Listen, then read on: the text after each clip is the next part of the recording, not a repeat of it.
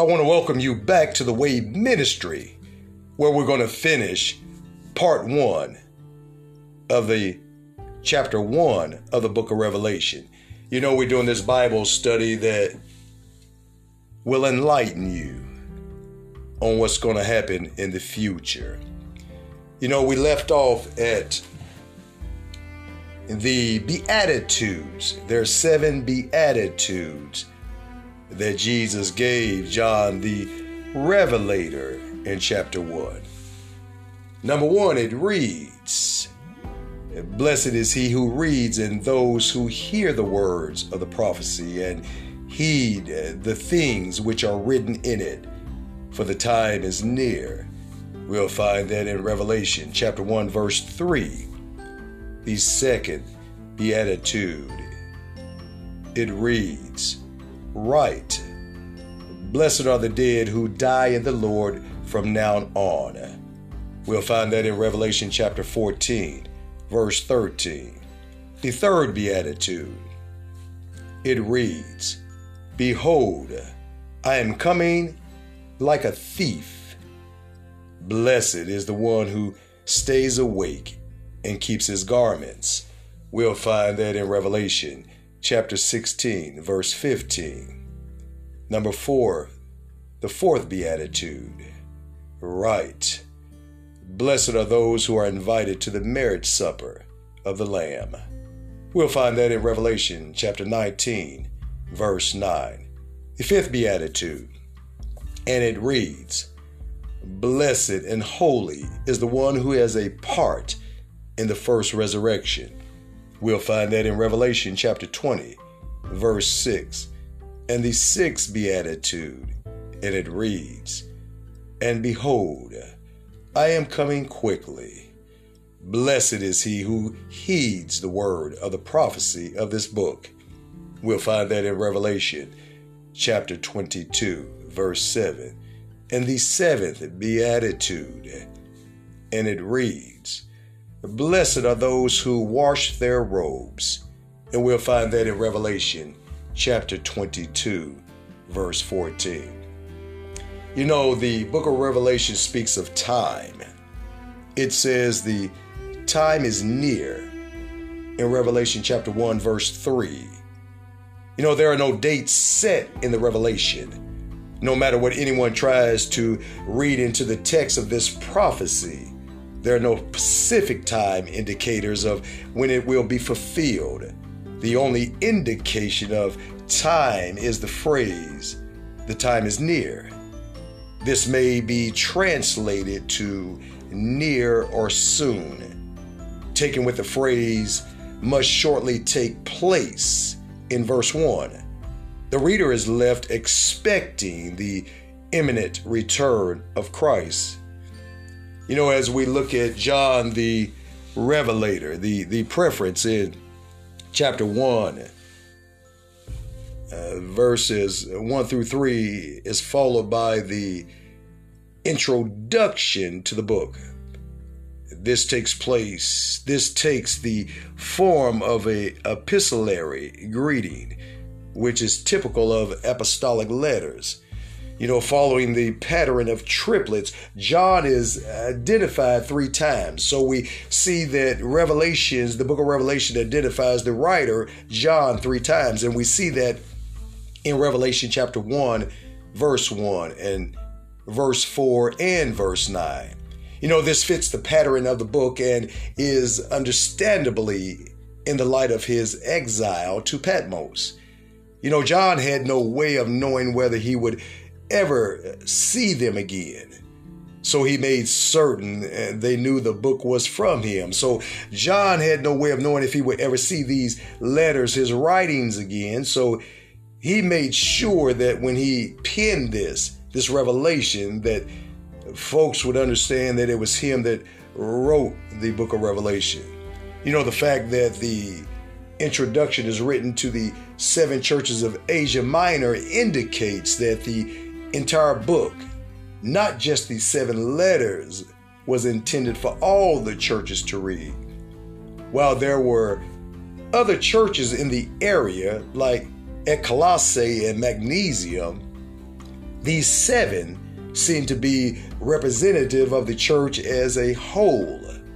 You know, John's greeting is grace and peace.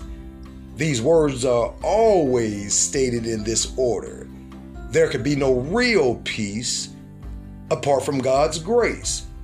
So, what the word is telling us that me and you can truly never experience God's peace, His real peace, without being in His grace and His grace being bestowed upon me and you. Amen and amen. You know, as we look into the book of Revelation, we we we see the reference to these seven spirits. We see that found in uh, chapter 1 verse 4 and, and it's only found only here in the revelation.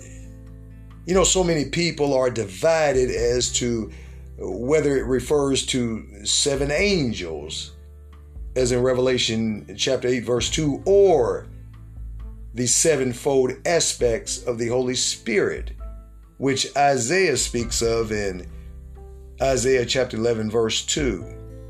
The most persuasive position views the seven spirits as originating in Zechariah chapter 4, verses 1 through 10, which speaks of the seven lampstands. So that we'll see in Revelation 4 5 that are the eyes of the Lord, which we see in Revelation chapter 5, verse 6. So the New Testament, many believe, the, the scholars believe that John uses the expression in order to symbolize the plenitude and the power of the Holy Spirit. So when we examine this thing, we, we see that John uses these expressions in order to symbolize the plenitude of the power of the Holy Spirit.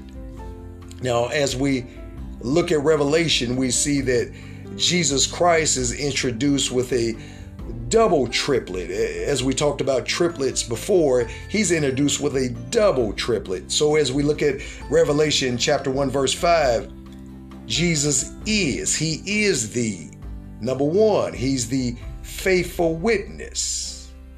He is, Jesus is number 2, firstborn of the dead. And he is, Jesus is number 3, ruler of the kings of the earth. So, in light of this, uh, in light of the persecution that, that, that we face in today, in light of what all we're going through through the COVID nineteen, through through the uh, uh, injustice in the world, through the bigotry and hatred, and through through through all the suffering and afflictions that we going through in the world. You know, John is reminding me and you who Jesus really is when when he tells us that Jesus is this faithful witness, the firstborn of the dead, the ruler of the kings of the earth. So John has given us a perspective on this on who Jesus is, who he really is. He he is the faithful martyr. When Jesus died on the cross, he is the faithful martyr.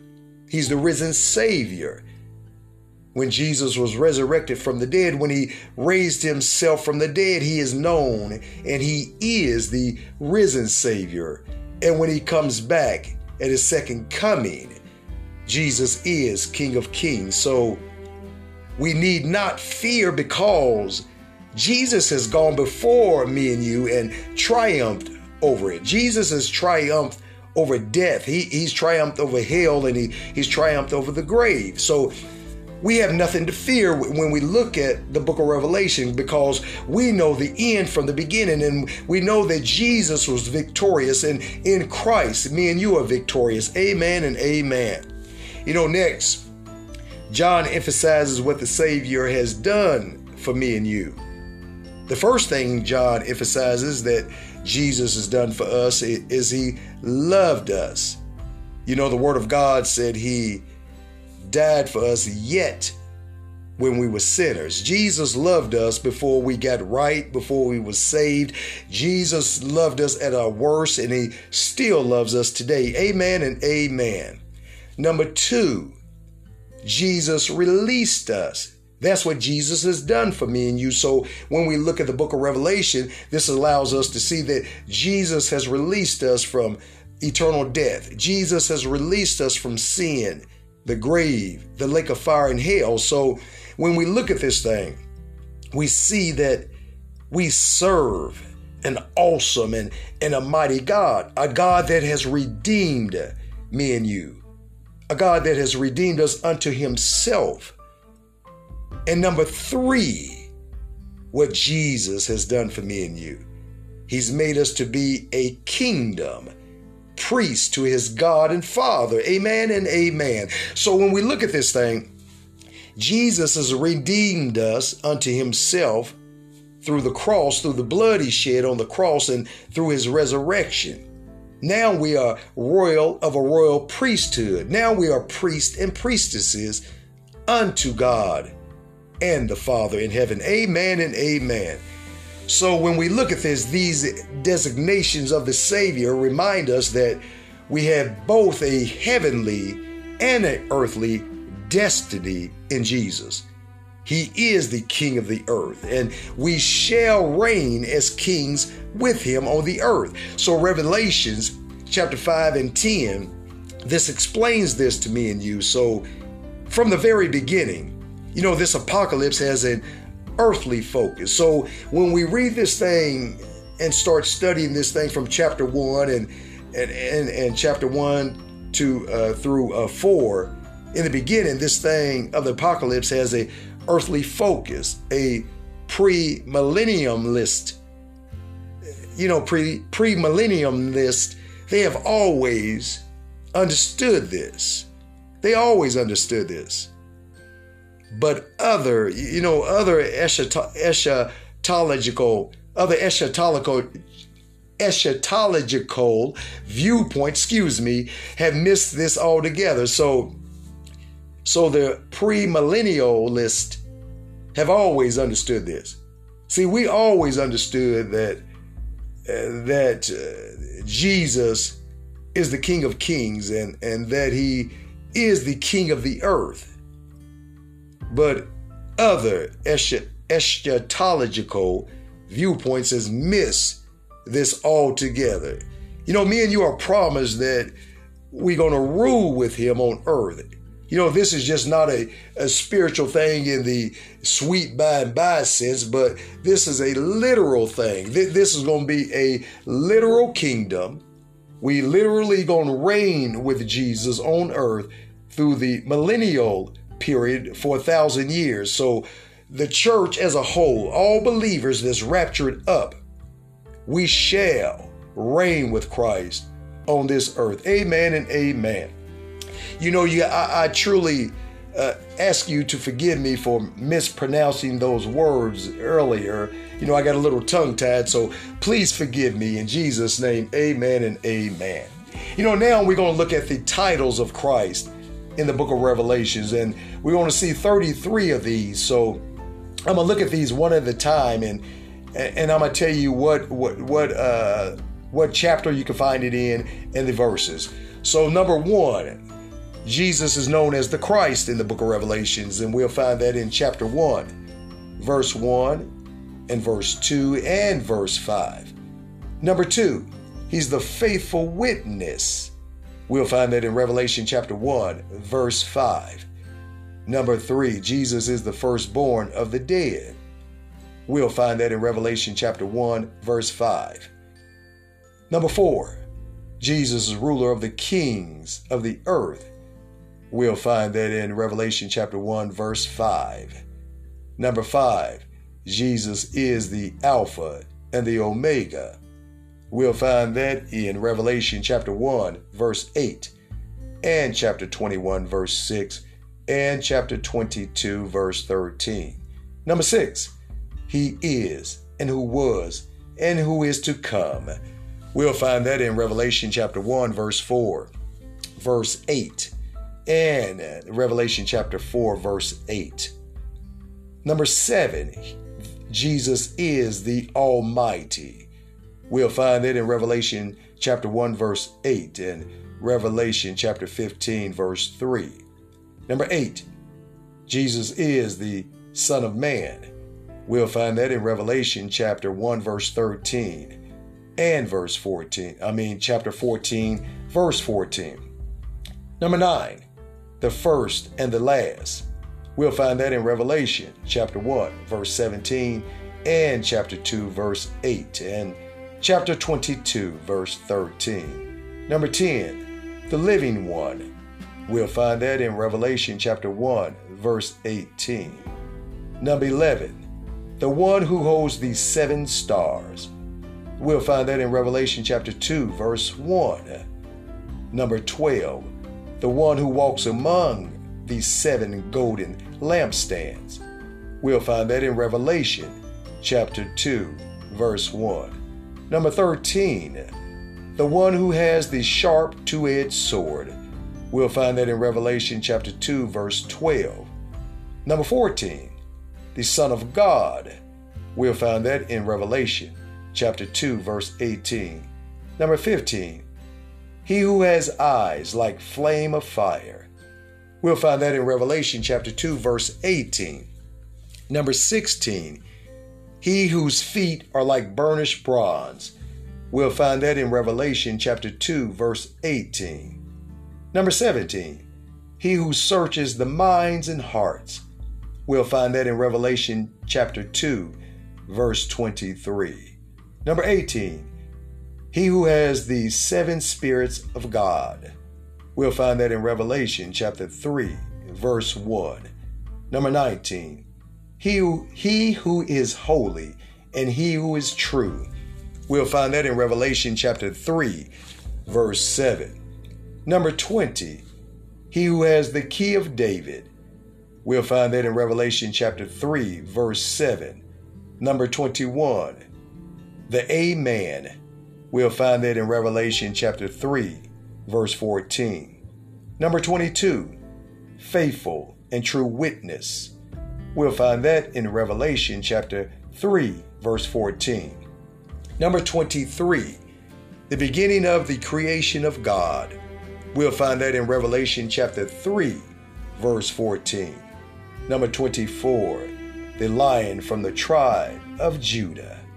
We'll find that in Revelation chapter 5, verse 5.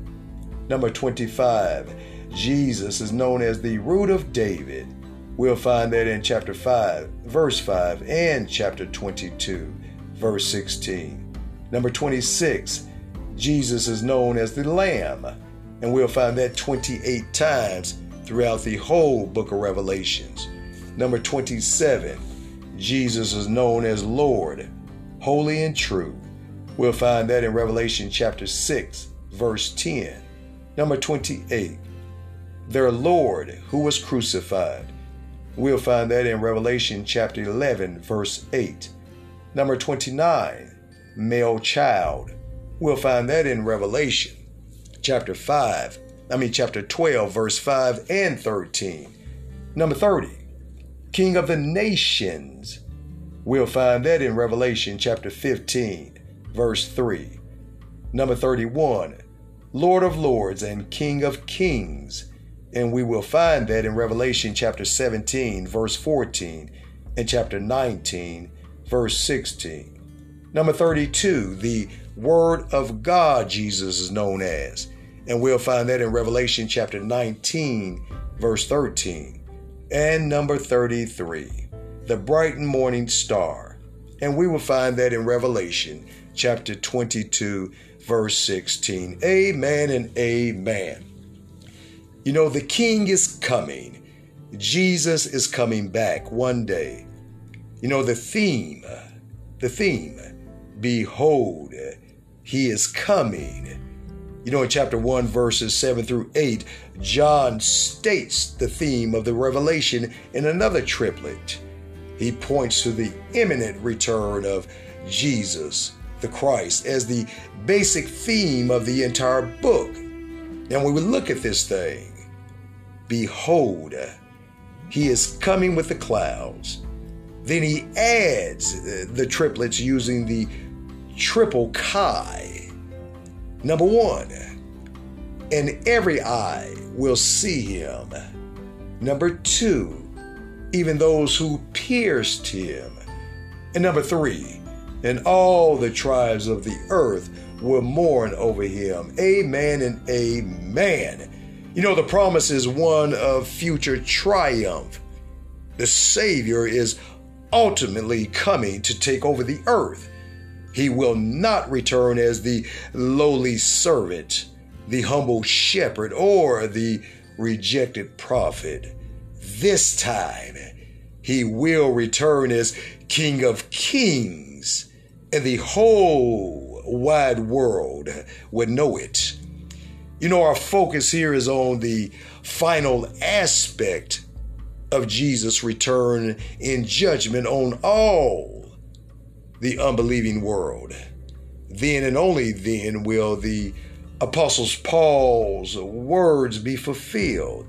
The Apostle Paul would say that that at the name of Jesus every knee shall bow and that every tongue shall confess that Jesus Christ is Lord to the glory of God the Father.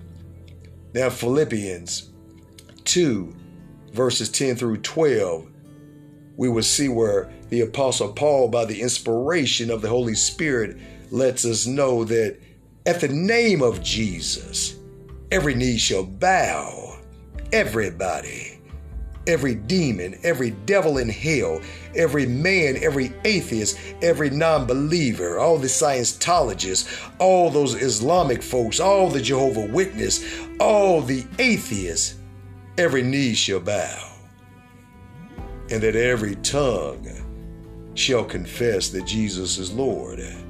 All those that mocked Jesus, all those that didn't believe that he is the Son of God, all those that wouldn't accept him as Lord and Savior, they will confess that Jesus is Lord. Even Satan and his demon angels will confess that Jesus is Christ and is Lord. To the glory of God the Father. Amen and amen and amen. You know, John the Revelator states the theme of the book in verse 1, I mean chapter 1 verse 7 and and the Christ. The Christ. He is the source of the revelation. You know, the the apostle John, he he repeats it in uh, chapter 1 verse 8. I am the alpha and the omega. This refers to the first and last letters of the Greek alphabet like the A and Z in the English alphabet. Thus, Christ is both the beginning and the ending. Now, it's in Jesus, it's in Him that all things were created, as we see in the book of John, chapter 1, verse 3. And in Him, only in Jesus, all things will be consummated. And we'll see that in Revelation chapter 21, verse 6. You know, Jesus, the Savior, is then described as the Lord who, number one, is, and that's present tense. Number two, he, is described as was, and that means past tense. And number three, he's described, Jesus is described as is to come, meaning future tense. So we see the triplets again. Now, John, uh, Jesus is the eternal Son of God. Like the Father, Jesus always was. Jesus is and Jesus will always be. So so the emphasis, however, is is on the present tense, the present tense, and focuses on the eternal presence of God. Jesus is the ever-present one. So so when we look at this thing, watch this. So, so, so the emphasis in the book of Revelation, this thing is on the present, present tense, the right now. And then it focuses on the eternal presence of God. So when we look at this thing, Jesus is the ever present one. Jesus says, I am who I am in Exodus chapter 3, verse 14. So since all things are present to the mind of God, God sees the end from the beginning as though it, it were already happening. So when God sees the future, it's already happening to him. So, thus, you know, God can always disclose the future to John in the vision of the apocalypse. So, when we look at this thing, God is looking at this thing in present tense, but he's he's telling John about it as is, as if it's already happening, but it's in the future tense. Amen and amen. So now we want to look at the final victory. We want to look at the final victory of the book of Revelation. So the final victory speaks of triumph, me and your triumph over death, hell, the grave, evil, Satan, and all that we went through, all the suffering, the afflictions, all that we went through in a lifetime. So now uh, the book of Revelation is going to speak of the triumph me and you have, the victory that we have. So in, in chapter 1, uh, verse 9 through 20, it says, Behold, I am alive forevermore. So, so when John uh, gets this revelation from Jesus, John explains that he had been exiled uh, to the island of Patmos because of the word of God and, and the testimony of Jesus Christ. So when we look at chapter 1, verse 9, we see this. So Patmos was the Alcatraz of the ancient world. It was an isolated place from which uh, there was no escape. Uh, there, on the rocky uh, uh, mountains and, and hills, this thing was 10 miles long and six miles wide. So, the age the apostle met the risen Savior, see, eh, when Jesus appeared to him face to face, face to face, John explains that, that he was in the Spirit on the Lord's day. He was in the Spirit on a Sunday morning. So when Jesus, the Savior, appeared to John, the phrase in the Spirit is an explanation of an out of body trance. So this is called an ecstasy. And we will see this in Acts chapter 10, verse 10, and Acts chapter 11, verse 5, and Acts chapter 22, verse 17. So as we see this thing, Watch this. Now, now pay attention to this. See, see, John never slept during this experience. Thus, it was a vision. This, this thing was a vision. This was not a dream. So, so, so when John he, he had this vision, John heard the master's voice. And, and when John turned to see who it was, as he turned, John saw seven golden lampstands. Now, these lampstands were probably in the shape of a Jewish menorah. So we'll see that in, in, in uh, chapter 1, verse 12. So these was representatives of the seven churches. The, these lampstands, they, they represented the seven churches to which the, the book is addressed to. So when we look at chapter 1, verse 20, and in the middle of the lampstands, in the middle, walking in the middle of these lampstands, John said he saw the Son of Man he saw Jesus dressed in the high priestly garments that were floor length, a white robe with the golden sash. So, as we see the priest back in Exodus 39, Jesus was dressed in priestly garments when John seen this vision. So, the rest of the description of the risen Savior is really symbolic of his Shekinah glory, Shekinah glory, and his deity, and follows a sevenfold pattern. So, first we're going to look at this uh, this pattern, the, the, these sevenfold pattern that speaks of uh, our Savior and our Lord's Shekinah glory. Number one, it, it tells us and, and it speaks of his hair. It says that Jesus' hair was white like wool. Number two, Revelation speaks of his eyes. They were flame of fire. Number three, it speaks of his feet. They were burnished bronze.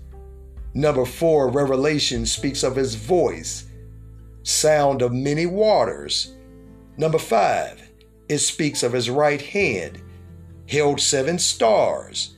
Number six, Revelation speaks of his mouth, sharp two edged sword. And number seven, Revelation speaks of his face shining like the sun. You know, this is no ordinary look at the man we know from the gospel as Jesus Christ. You know, to say that his appearance is unique, as John the Revelator got it, it, also is an understatement. You know, what we see in the book of Revelation, this thing is supernatural.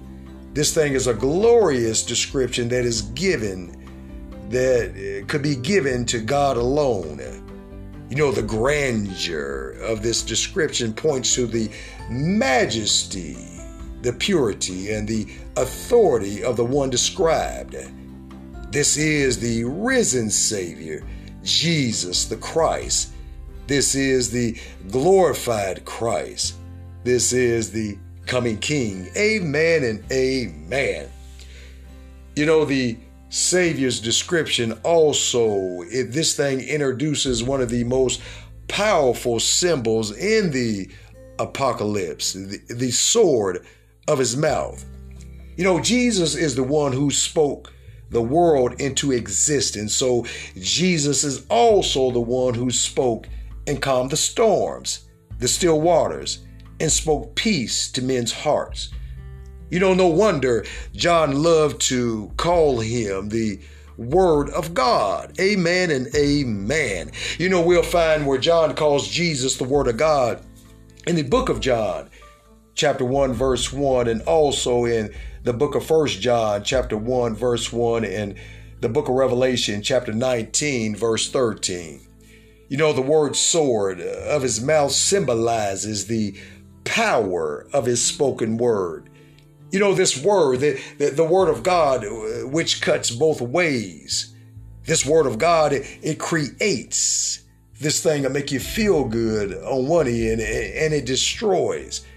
This thing can make you feel bad on the other end. But ultimately, it is his word that will defeat the forces of the Antichrist.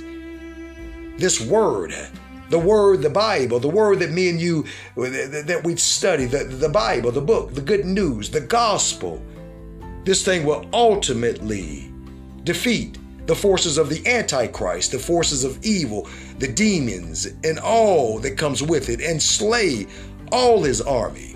And we're going to find that in Revelation chapter 19, verse 15 and 21. You know, John, the beloved disciple, John collapses at the Savior's feet in chapter 1, verse 17. You know, John, he, he can't stand in the presence of Jesus' glory in his own strength before his divine King. So we, we got to remember that this is one of Jesus' dearest and closest disciples.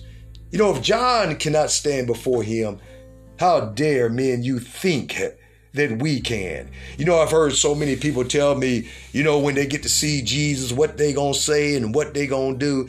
I'm here to tell you, you're gonna be so weak in the glory, in his just standing in his glory, you're not gonna be able to say a word or stand or do anything. Amen and amen. You know, throughout the revelation, it's clear that the approaching God, you know, when we want to approach God, this thing ain't no trivial trivial matter. This thing ain't just ain't no easy thing. This ain't trivial. You know, we can come into God's presence only by the permission of the blood of Christ. That's it. Only by uh, being covered by the blood of Christ. And we'll see that found in uh, the book of Hebrews, chapter 10, verse 19 through 21. You know, John lay prostrate on the ground before the King of Kings. You know, me and you both, we all gonna lay prostrate on the ground before Jesus, the King of Kings, the high priest of heaven. But then came that familiar tender touch. You know, when John got so weak and, and he couldn't stand, and John didn't have the strength, of it, then Jesus came with that familiar tender touch that, that he always has for man. You know, Jesus laid his right hand upon me, John said in chapter 1, verse 17. You know, Jesus' nail scarred hand, the Savior's nail scarred hands touched his beloved servant. You know, this, this had been more than 60 years. When, when I look at this thing, it had been more than 60 years since John had watched Jesus in the upper room and when Jesus uh, said to doubting Thomas, Reach here your finger and see my hands, and be not unbelieving, but believing. Then Thomas answered, My Lord and my God. You know, we're going to find that in the book of John, chapter 20, verse 27 through 28. Amen and amen. You know, me and you got to realize that the same nail print will be there for all eternity. Those same nail print hands reminding us of the Savior's love for me and you. You know, eh, it was this loving voice. It was this loving voice that said to the Apostle John and to me and you, Be not afraid. Be not afraid. You know, John had, had heard those words before. The night before he calmed the storms, John, Jesus would say, Take courage. Jesus said, The night. Take courage. He said, The night it is. I. Do not be afraid. We're going to find that in Matthew chapter 14, verse 24 through 27, and the book of John, chapter 6, verse 20. You know, Jesus said that night, Truly, it is I. Jesus is saying to me and you right today, He's saying it this day, this night, it is I. Fear not. Do not be afraid. Oh, hallelujah. Ain't it good to know we have nothing to fear? Amen and amen. You know, when John looked up, watch this. When John looked up, I want you to watch this. John saw the Savior looking down.